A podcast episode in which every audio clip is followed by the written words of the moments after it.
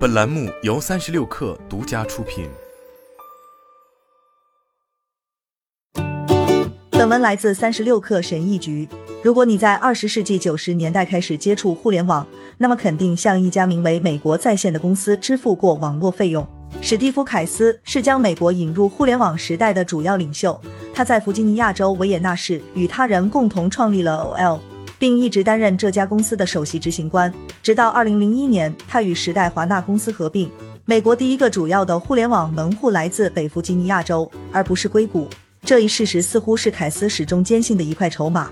自从二零零五年成立总部位于华盛顿的风险投资公司 Revolution 以来，他一直是美国中心地带科技初创型公司的杰出倡导者，持续为加州、纽约和马萨诸塞州等传统科技中心之外的创业者们提供投资。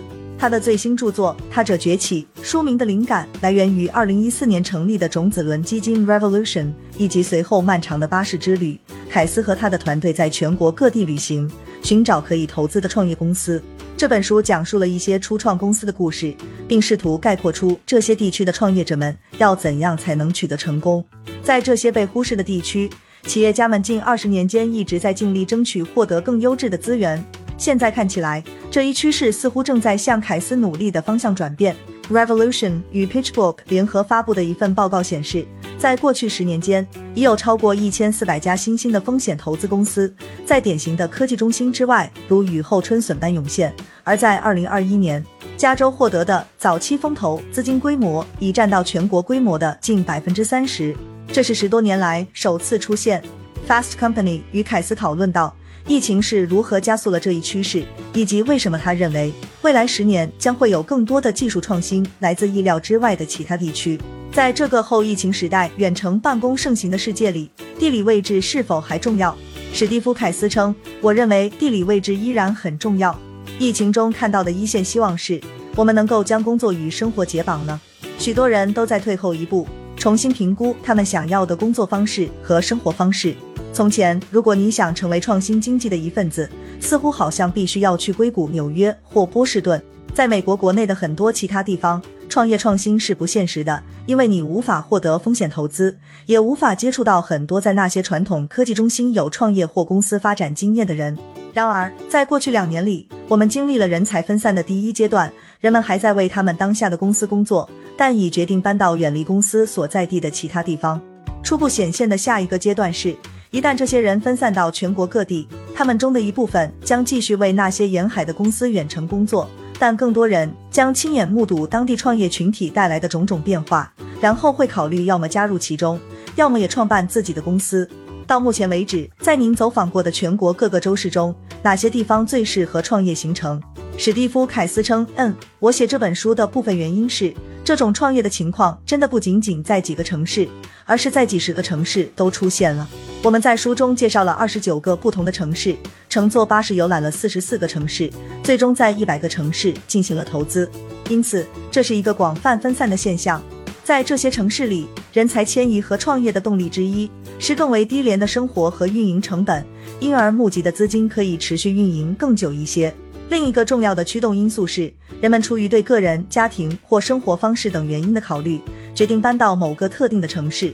但对我而言，最重要的因素是，创业者们认识到，国内的各个不同地区都具备有趣的战略优势，或是该地区存在着老牌大公司，或是他们能够利用当地大学在特定领域积累的专业知识。例如，在亚特兰大，初创公司 Hermes 正在制造五马赫的发动机，并充分利用亚特兰大市航空航天中心这一优势。同时，佐治亚理工大学在这一特定领域拥有相当多的专业知识。在田纳西州的查塔努加市，有一家名为 FreightWaves 的公司，它的主业是为卡车运输和物流行业搭建数据平台。国内众多大型卡车运输公司都将其总部设在了查塔努加。因此，如果你正在打造卡车运输业的蓬勃资讯，最好将公司选在查塔努加，而不是曼哈顿。这些事实给了我极大的信心，证明这种模式是行得通的。人才与资本的分散化转型正在减缓这些城市的人才流失，并产生回旋效应，让人们再返回这些城市。此外，全国各地的创业者们都在利用 Zoom 和其他技术，向沿海地区的风险投资家来推销自己，而这些人在以前是很难接触到的。创建一个创业生态圈的关键因素是什么？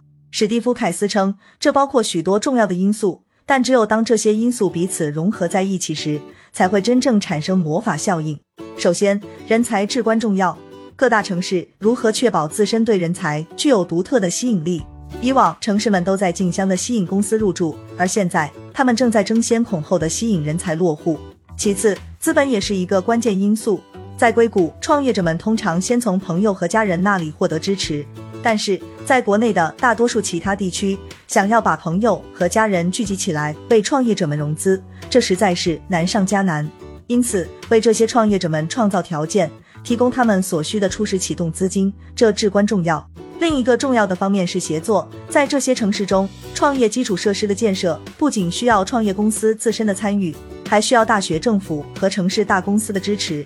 最后还有文化。硅谷的伟大之处在于，他们往往关注极为富有创意的想法和可能性，而国内的许多其他地区则更加谨慎，倾向于规避风险，并且总是徘徊于现状。所以，改变这种文化也很重要。您认为政策制定者在帮助这些初创企业站稳脚跟并获得支持方面扮演着什么样的角色？史蒂夫·凯斯称：“我认为政府扮演着重要的角色。”这其中包括为创业形成和资本聚焦提供有利的发展环境，而美国在这方面仍然处于全球领先地位。在国家层面上，令人欢欣鼓舞的一件事是，芯片法案中包含了资金和立法支持的内容。几周前，英特尔与拜登总统在哥伦布市就启动建设一个新工厂发表了一项重大声明。英特尔在硅谷的建设和发展中发挥了重要作用，现在他们想帮助建设又一个硅中心。不仅仅是半导体产业，还有大量资金被授权用于区域科技中心的建设。硅谷取得成功的原因之一是，政府在半个世纪前提供了一些资金，投资于领先的核心技术。这些核心技术的发展，又带动了后续半导体产业、计算机产业、其他相关产业的发展。在地方层面，地市和州政府更多的开始关注创业者们，而不仅仅是财富五百强大公司。很多市长都逐渐意识到。与其费尽心思吸引大公司，更可持续的策略是帮助创办更多的新兴公司。终有一天，其中的一些会成长壮大为大公司。您如何看待这种模式在未来十年的发展？史蒂夫·凯斯称，未来十年将是支持全国各地的创业者们发展的十年。这并不是说硅谷不再处于领先地位，但你不必非得在那里参与创新经济。鉴于初创公司在创造就业机会方面发挥了重要的作用。让更多的初创公司遍地开花，意味着把更多的就业希望和机会分布到全国各地。我认为这是一个好兆头，有助于我们的国家比以往更加团结。这是我们充分展示美国的最佳方式。它仍然是最具创造力和创业精神的国家。对此，我充满信心。好了，本期节目就是这样，下期节目我们不见不散。